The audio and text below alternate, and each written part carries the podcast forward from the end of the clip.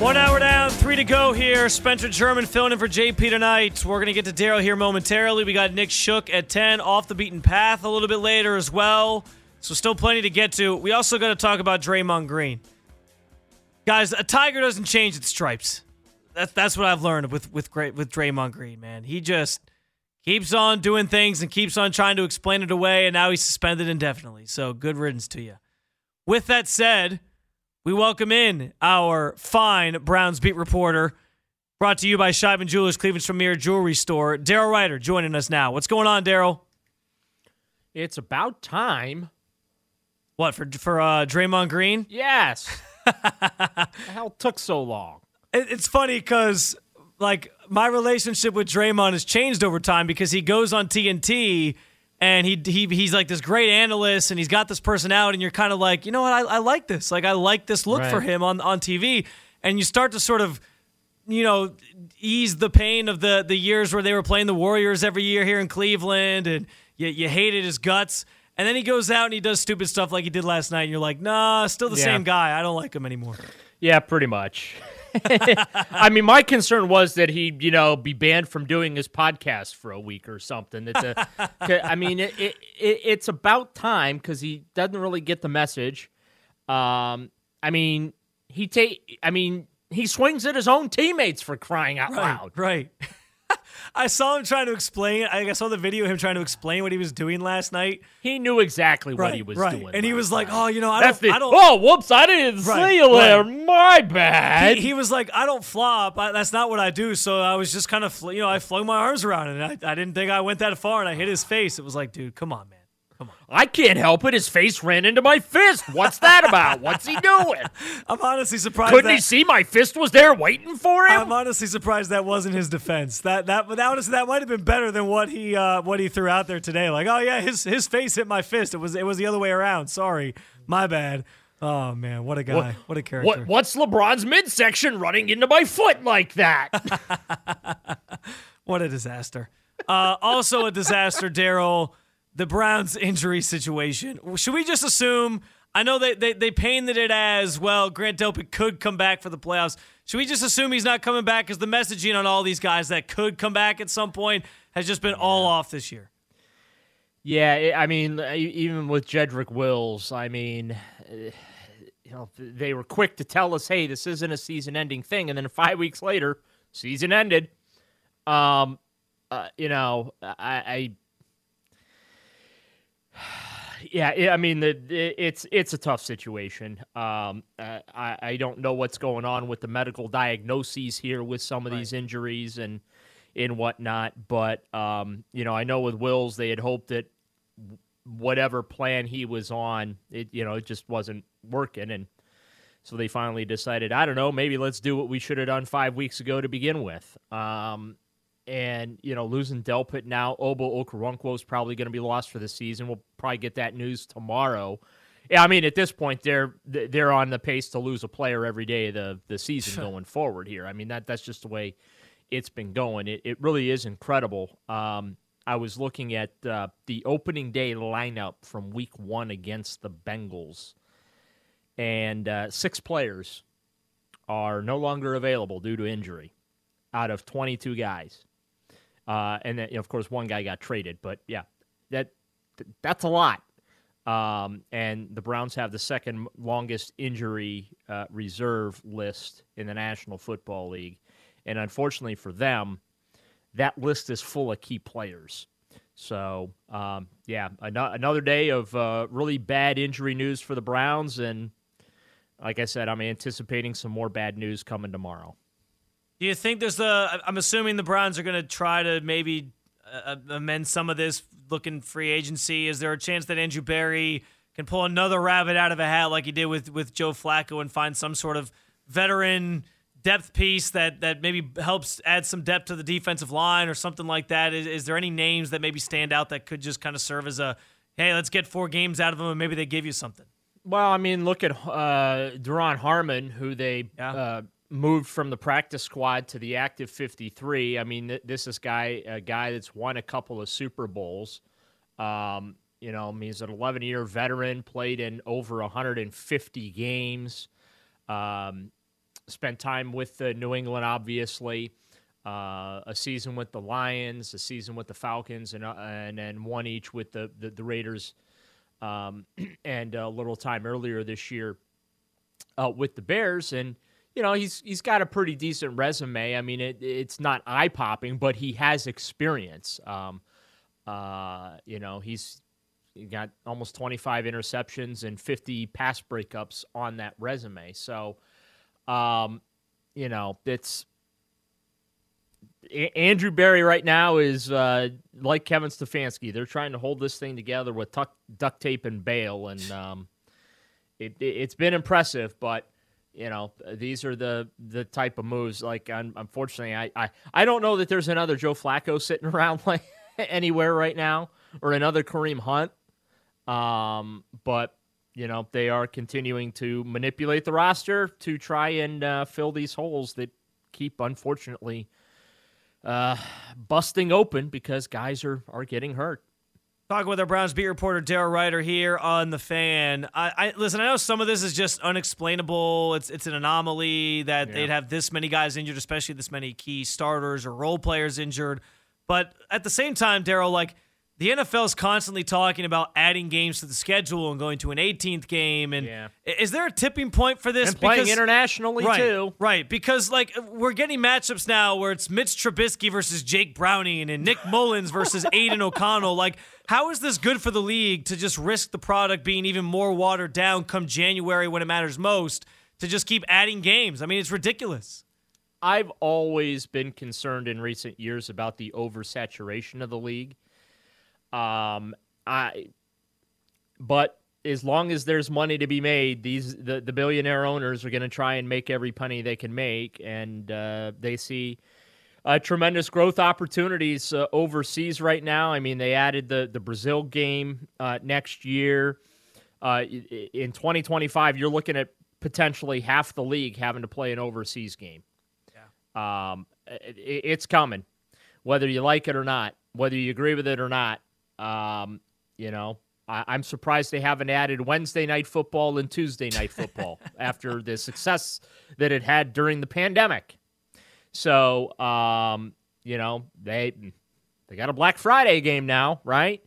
Um, so it's uh, I do feel like that Thursday night football waters down the product, um, but clearly my opinion doesn't matter and um, the league is going to continue uh, with uh, these type of things. Um, you know, um, I I just even back before the Browns settled on bringing in Deshaun Watson, right when they were legitimately doing the quarterback carousel, like yeah. they were they were just like blindly pulling names out of hats, hoping one of them was any good. Uh, you know those those fun times.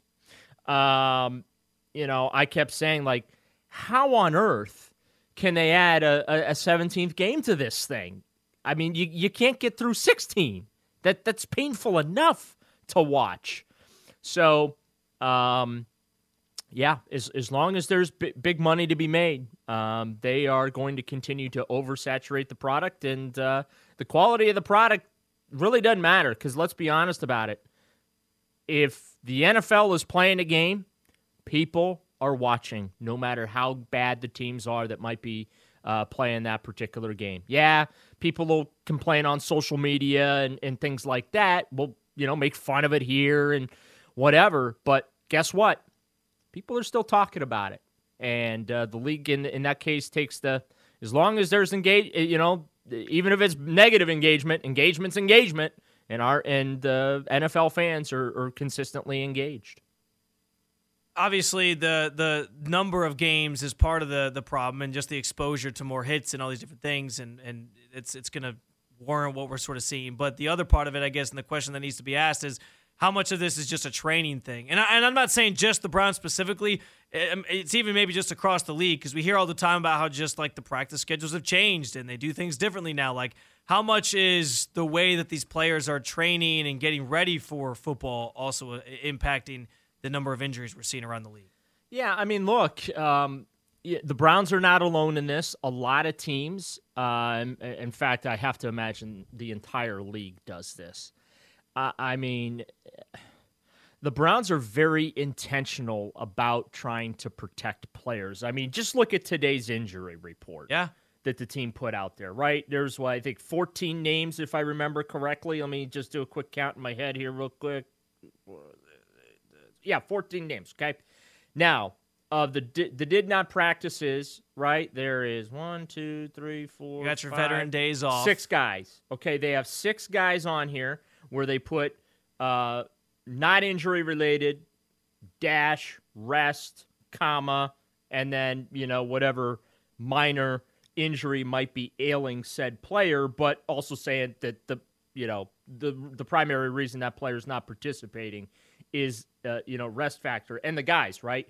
Joel Bitonio, Amari Cooper, Myles Garrett, uh, David Njoku, Anthony Walker, right? Um, very, very important players because the medical data is telling them, hey, need to give this guy a day off. We saw, we see this every year in training camp too, where it's a perfectly nice day out, and all of a sudden, you know, six guys aren't practicing. They're just getting the day off to just chill out. And that's part of this. So I, I understand the question. It's valid. It's it's hard to wrap your head around why the Browns are going through the injuries. I mean, look, I hope you know between the shoulder and the knee surgeries, they're getting a group discount at this point. Um, but you talk uh, about companies that are like you know fields that want to make a lot of money. There's you think you think the hospital, the uh, the the medical field is uh, taking discounts for for surgeries. yeah, I, I mean, um, I, I just I, and I, swear I'm not making light of it, but it, right. it, it's it's absurd how how many of these guys have gotten hurt and how many players they're losing, you know, for the the balance of the season. But um, it, it's it's really hard for me to criticize the Browns because yeah. I know what they do and the lengths they go to to try and prevent this stuff from actually happening because they have had seasons destroyed by injuries and this this is just another one the difference being that they've been deep enough that they have been able, for the most part, to to weather them. And so we're sitting here on December 13th. The team is eight and five. They play a game this weekend that if they win, they'll go to nine and five and have a shot to basically be a game away from clinching a playoff berth potentially here. And um, but yeah, I mean they they study this stuff religiously and unfortunately, there are just some things that, you know, you, you can't uh, figure out using, uh, you know, quantitative computer data. Because if they could, they would. Yeah. Oh, yeah, for sure. Uh, last thing for you, Daryl, to get you out of here. I know you talked about this a little bit last night on social media. What should Browns fans, if anything, take away from this this Ravens Stadium project, where they're they're they're they're sort of publicly getting funded 430 million to, to help renovate the stadium. Is is there any sort of blueprint there for what the Browns might want to do? Yeah, I, will be honest with you. I think there is, um, and I try and keep an eye on these stadium projects around the country because the the Browns situation right now is still very much up in the air. Um, the the renovation plan is still the primary plan, regardless of my opinion of how foolish that is or not. Doesn't matter. That seems to be uh, what they've kind of zeroed in on here, but I don't know. Sinking a billion dollars into that stadium is money well spent, um, especially considering some of the stuff that the, the city wants to do to that lakefront and that. Uh, is from a development standpoint, certainly feel like that land could be better used than a stadium that there's no real easy way to get to for fans. Yeah. Um, and with all due respect to all the planning out there, it's not going to get any better. you know what I mean? Like, you're going to walk even more because they're going to take a lot of parking away um, that's that's currently there. So, um, but what you can take away from it is, I think that the Baltimore situation uh, that's been hammered out, they're getting up to six hundred million dollars in public money to renovate their stadium and modernize it. Um, uh, look, I, I, I, I do know the Browns are not asking the public to foot the entire bill. Um, I, I'm not, you know, I have an idea of, you know, what things may look like here in Cleveland uh, from a financial landscape, but they're, you know, they're still working with the city, the county, the state, trying to get something hammered out. But, you know, six hundred million dollars in public money is a lot of a yeah. lot of money, and and I know that a lot of people had a hard time. Uh, you know, swallowing the public contribution, which was like around 80, 85 million dollars for Rocket Mortgage Fieldhouse to to modernize that building, or uh, what the Guardians are getting for Progressive Field uh, to basically take a hacksaw to that place and turning it turning it into a giant beer garden. Um, so uh, I understand that, but it's a lot cheaper than building something new um, because something new, whether it's open air, whether it's uh, domed, is in the billions and billions of dollars with a B. And um, the only way that gets done, in my view, is if the Haslams say, the heck with it, we're just going to build our own. And nobody's going to complain about what we're charging for tickets because, well, it's our investment. And right now, my understanding is not much of an appetite for that. So, um, renovation it is, and uh, it that's you know that that Baltimore uh, situation though. I brought that up. People were giving me grief from it because they couldn't see, they couldn't understand why I was bringing that up. And the whole reason I brought that up was, hey, you know, this situation here is not re- not resolved, and what needs done to first or uh, to Brown Stadium right now isn't going to be cheap. Um, and part of the reason it's not going to be cheap is because it wasn't built well to begin with. It, you know, you, you look up at it, there's rust everywhere. Um, the city is doing a bunch of emergency repairs on an annual basis to the place uh, to keep it, uh, uh, you know, safe for fans. Um, it was, uh, you know, compressed timeline, compressed design timeline. Just wasn't well designed, and uh, you know, it's rushed. And so to make those corrections and make it viable is going to make it very, very expensive. But um, yeah, the fact that the Ravens got $600 million, not for a new building, but just to renovate their what they have, you know, it gives you an idea of maybe where things are headed uh, when it comes to what the Browns might look for. He's Daryl Ruiter, right or wrong fan on Twitter or X or whatever you're calling it these days. He's brought to you by Sheiban Jewelers, Cleveland's premier jewelry store. Daryl, always appreciate the time, my man. I'll catch you out in Berea tomorrow. Look forward to it, bud. Take care. Yep. Thanks, Daryl. Good stuff. Always uh, brings the heat. Had some good things to say there about the stadium project. Also, though, talked about the uh, injury situation. We'll get back into that when we get back here on the fan. And it's like watching a car crash from a distance.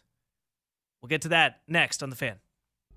Should be a good conversation with him. We'll, we'll get his sense of how far this Browns team could th- realistically go even with all the injuries they're dealing with in Joe Flacco under center. We'll see what he has to say. Should be fun. That's at 10 o'clock. We'll do off the beaten path at 1040. I got a, a, another topic to get into here momentarily. Um, but I did think real quick here that Daryl's commentary on just the NFL and they're uh, you, I mean, you could call it greed, but you understand why they're doing it. Like, they, if they know they can make money off of it, they're going to keep trying to find ways to make money. So the the schedule expands the international game schedule expands, and we just keep having these conversations about terrible quarterback matchups late in the season. But listen, I, it's just hard, man. Like the Browns, to his point, do everything in their power to try to get the the health of these players right. And then it's just uncontrollable. Like in a lot of ways, Kevin Stefanski, when he says the line about you just never know what's going to happen from an injury standpoint going into any season. He's right. Like you you can't predict it.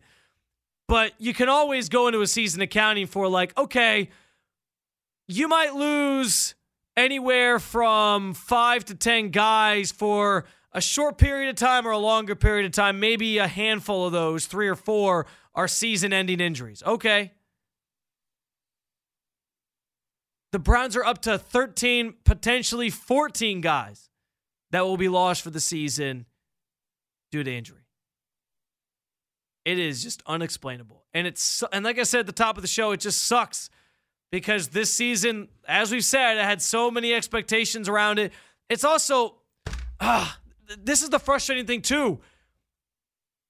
Uh, everything that transpired last year, you, you you bring Deshaun Watson here. He only gets the six games. Everyone's questioning if he's the guy, and then I guess that's still kind of a conversation that's that's being had now that Flacco's thriving, or or playing really well in this offense at least.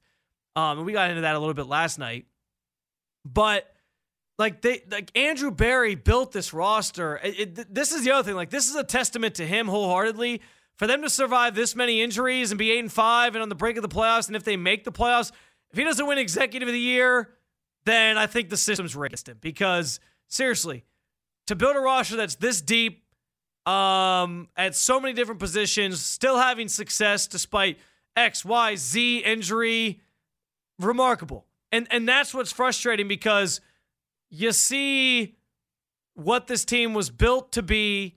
You see the potential they had to to really make some noise this year come playoff time, and it's all just. It's, I guess it hasn't all gone up in flames because you're still a playoff team. And I know yesterday I had a whole conversation about how why can't this team make a run? But now I'm like hesitant to have that conversation or feel that way about this team because I don't know if I'm going to wake up tomorrow like a scene from Groundhog's Day and there's going to be another key injury that could derail the season. Who will it be next? Like that's what I find myself asking every morning when I wake up when we're when we're discussing this team and thinking about this team and getting ready to to, to talk about this team. Like it's it's it's absurd. It all just stinks. Luckily, one way to cope with uh, frustrations and disappointment is to laugh at the expense of others. And we get a chance to do that talking about the Browns' biggest, in, in talking about and looking over uh, not about two hours east of us here to uh, Pittsburgh, Pennsylvania, and we see how people fan that fan base is handling things with their current team. Not just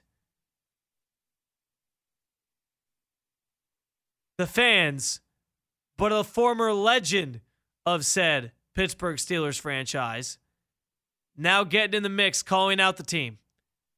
Ben Roethlisberger on his own podcast, football, the Footbahlin podcast, discussed where the the state of the Pittsburgh Steelers here in 2023 with so much turmoil that's kind of transpired this season, and uh, suggest that maybe they've lost their way. It just feels like that. It just feels like that's something that's kind of been lost on this team a little bit. You, you, it feels like the Steeler way is just not. Listen, you've got some great leaders on defense. Don't get me wrong. Um, but Cam and TJ and Minkah, but but you've got two sides of a football. There just wasn't that Steeler tradition passed down, and I just you have it on defense. Don't get me wrong, but you don't have it on offense right now, and it's it's just making it really hard. You're not seeing, in my opinion, the toughness on offense. Um, and, and, I say toughness in the sense of a Steeler toughness. Mm. I'm not saying there's anything wrong with like like okay, this guy's soft or anything. Like who's who's grabbing someone by the face mask and being like, uh uh yeah. That's not no. That's not, not what, we do. It's not yeah. what we do. Um, is that happening? You know, and and yes, again, you have guys on defense doing it, but you need guys on both sides of the ball doing it because when you're in offensive meetings, when you're in offensive huddles, when you're doing that, you're meeting separately. You need someone to stand up in that room on offense mm-hmm. And be like, "Hey, this, this this isn't this isn't what it means to wear the black and gold. Yeah, this isn't what has been handed down from those teams in the '70s." I got so much to say about this because, guys, first of all, if if he's worried about it not being handed down over the years, isn't that kind of his fault? He was there for all those years. He could have passed on the message from the guys that came before him who passed it on to him and instilled their wisdom. Uh, like like wasn't it his responsibility to get that there? So it's funny that he's now pointing the finger and saying like, "Oh, he's basically doing the oh, this generation they just they just don't get it like they used to out, out there in the Steel City and what it means to be a Pittsburgh Steeler. So a that's hilarious in of its own right because this just feels very old man yelling at cloud. Woe is me. Things aren't the way that they used to be anymore.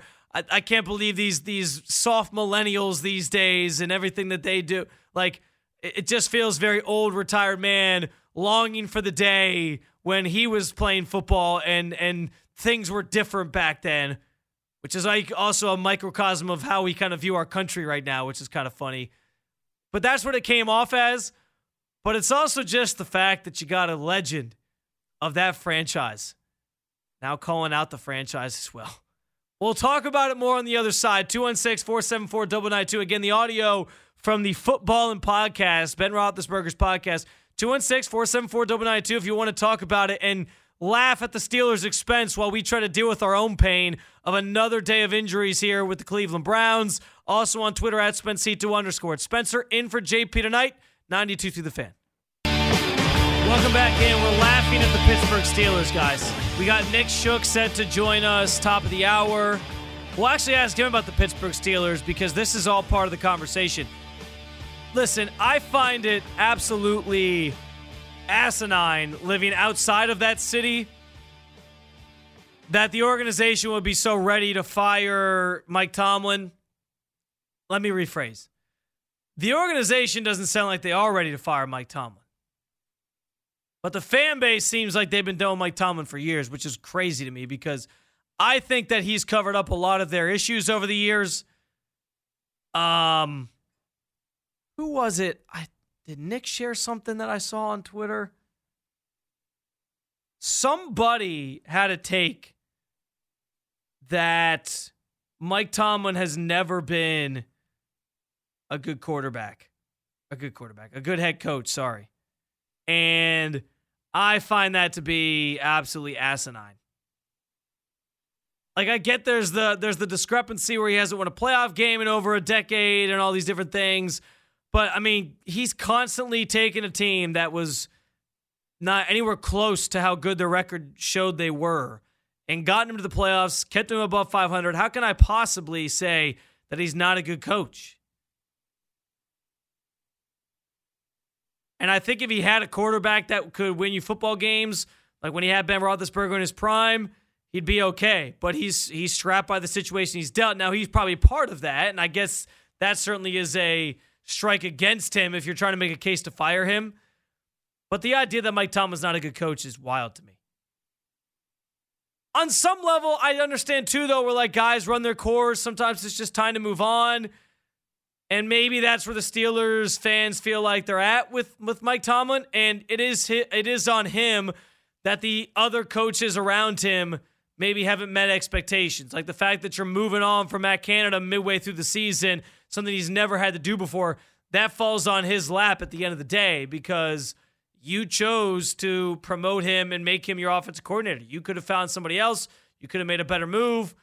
There's a, there was a lot of different options you could have made there to address that need, and you stuck with the internal guy, and it blew up in your face, and the offense has been terrible. Maybe that's part of why Kenny Pickett's been bad. I also think Kenny Pickett's limited, and I think on some level he had he he should have had some say.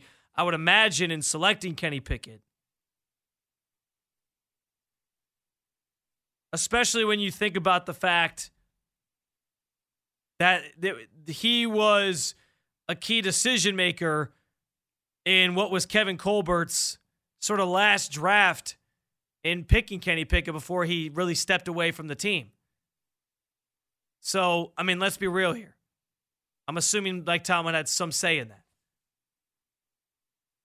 So I don't know. Like, yes, there's blunders along the way, but I can't ignore the record, man, and I can't ignore the success that that franchise continues to have with Mike Tomlin. So I don't know if that's fully it, but you hear comments like this. Let's let's play this one more time. Ben Roethlisberger on his own podcast, Footbahlin Podcast, had this to say about the state of the Steelers franchise.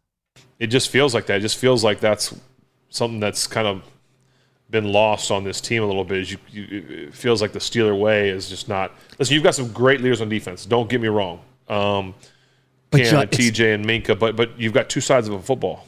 There just wasn't that Steeler tradition passed down, and I just you have it on defense. Don't get me wrong, but you don't have it on offense right now, and it's it's just making it really hard. You're not seeing, in my opinion, the toughness on offense. Um, and, and, I say toughness in the sense of a Steeler toughness. Mm. I'm not saying there's anything wrong with like like okay, this guy's soft. Or like who's who's grabbing someone by the face mask and being like, uh, uh-uh, uh yeah, that's not no, that's not, not what we do. It's not yeah. what we do. Um, is that happening? You know, and and yes, again, you have guys on defense doing it, but you need guys on both sides of the ball doing it because when you're in offensive meetings, when you're in offensive huddles, when you're doing that, you're meeting separately. You need someone to stand up in that room on offense. Mm-hmm and be like, hey, this, this, this isn't this isn't what it means to wear the black and gold. Yeah. This isn't what has been handed down from those teams in the 70s. Again, uh, Ben Roethlisberger on the Footbahlin Podcast. That audio. On some level, I do think Roethlisberger's right in that you do need the right leaders on a team and on both sides of the ball to kind of keep things on track. I mean, we talk about that all the time here with the Browns. But at the same time, I, as I said last segment, it does feel very game has passed me by. It's not what it used to be. Same it's the same thing I said about Tom Brady a couple weeks ago and he's out here saying, I just think like they're they're calling everything now and they're just looking for the calls and blah blah blah, which is which is too ironic when he is like subject number 1 poster child for calls get going again or calls going for him because he was the golden boy, the guy that the NFL had to protect. So how many quarterback rules changed over time to just protect Tom Brady? So I find that part of it very ironic and corny and funny. And I think there's a little bit of that going on here with Roethlisberger. I do think on some level he is right though that you do need leaders across the board on both sides of the ball to sort of keep things on track. And if there's some Steelers way that we've seen in the past that certainly is a thing that uh, maybe existed that you hope kind of it, it, has been able to withstand the test of time. I'd argue it still has because you're seeing a team that's winning football games and still putting out winning records. And I think Mike Tomlin's at the forefront of that, which is why I wouldn't fire him. But in the same vein, it is funny to sit here in Cleveland at eight and five on the season, given everything that that this team's dealt with and we've had to watch unfold with the in, on the injury front with this team. It's nice to just see this going on with another franchise. I mean, let's let's all let's call a spade a spade here and admit it. We get joy out of seeing a former legend of that franchise calling out the franchise he used to play for for not living and breathing and dying by the Steelers' way, and it it makes you it does make you wonder if they're kind of losing their footing here. There's been a lot that's gone on in that organization. And I will say that about Mike Tomlin. He has been able to mask. What, what did I just say a couple segments ago? Like when you're winning, it cures everything. And there certainly has been a lot of that going on with Steelers over the years. They keep winning football games, so any of the internal feuds, like when when we didn't know what was going on at the time with with uh, Antonio Brown and all maybe the the distraction that he was off the field and on the field, I guess.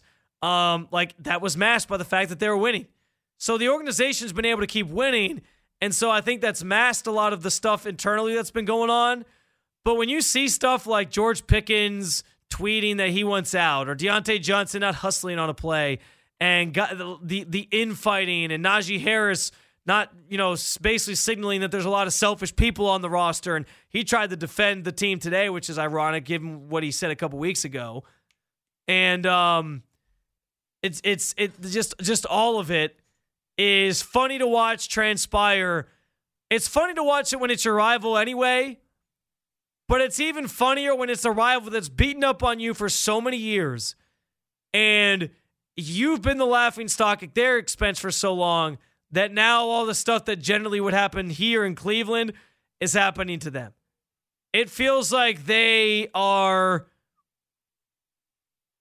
as the saying goes, walk a day in their shoes.